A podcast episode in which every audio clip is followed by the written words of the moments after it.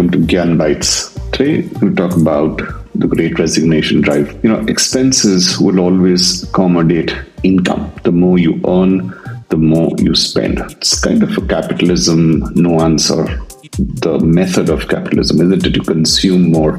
Creation leads to more consumption, and more consumption leads to more creation. See the cycle. We have a large part of the workforce maneuvering their careers by the E M Is they incur more than what their core strengths are. You know, so I need more salary. Why do you need more salary? Because I have E M Is, I have loans to pay, I have I owe a debt. Well, that's your poor decision, financial decision making. Why should a company bear the brunt of it? Or why are you asking for more salary? Because you have made poor financial choices. If you lack financial discipline, then your career is going to lead you to a place which is far away from what you love doing slash your core competency or strength. What has happened as a result of this is we have developed a huge volume of underbaked, undercooked, mediocre workforce, thinking themselves as superior because of the salary warfare that is in play. And if I get ten thousand rupees here more, I'll go here. If I get fifteen thousand bucks more, there I'll go, without really developing their skill sets or their ability and or gaining experience, whichever way you want to look at it.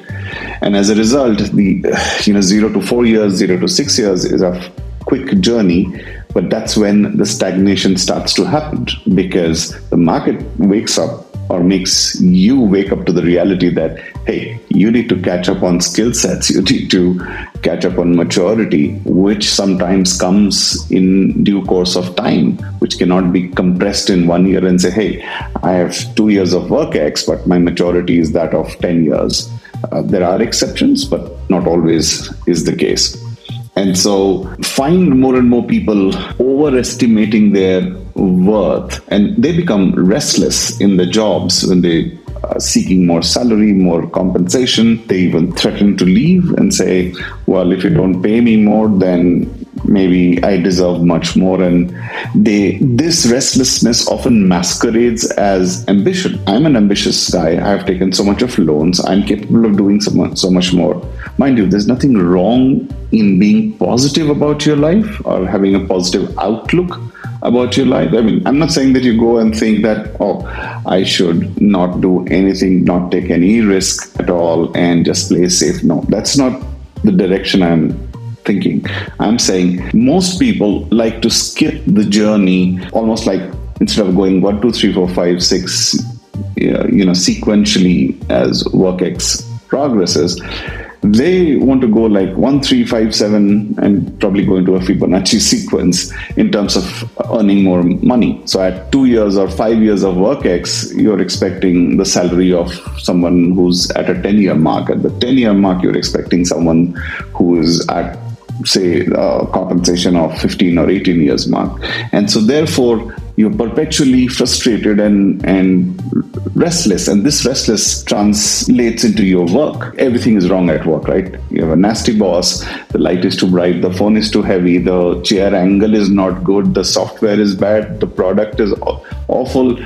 Everything is wrong but for you. So it is very important to pace your career well. Have a strong sense of financial discipline so that you are never forced to make a career choice against common sense. And one final Gyan Bite. Companies existed before you took up this role, and guess what? They're going to be around after you leave this role.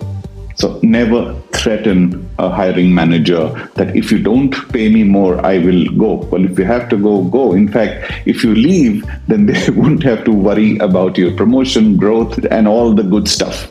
You know, it works just fine if you suddenly decide at the eighteenth month or the twentieth month that, hey, this is not for me and I'll go elsewhere.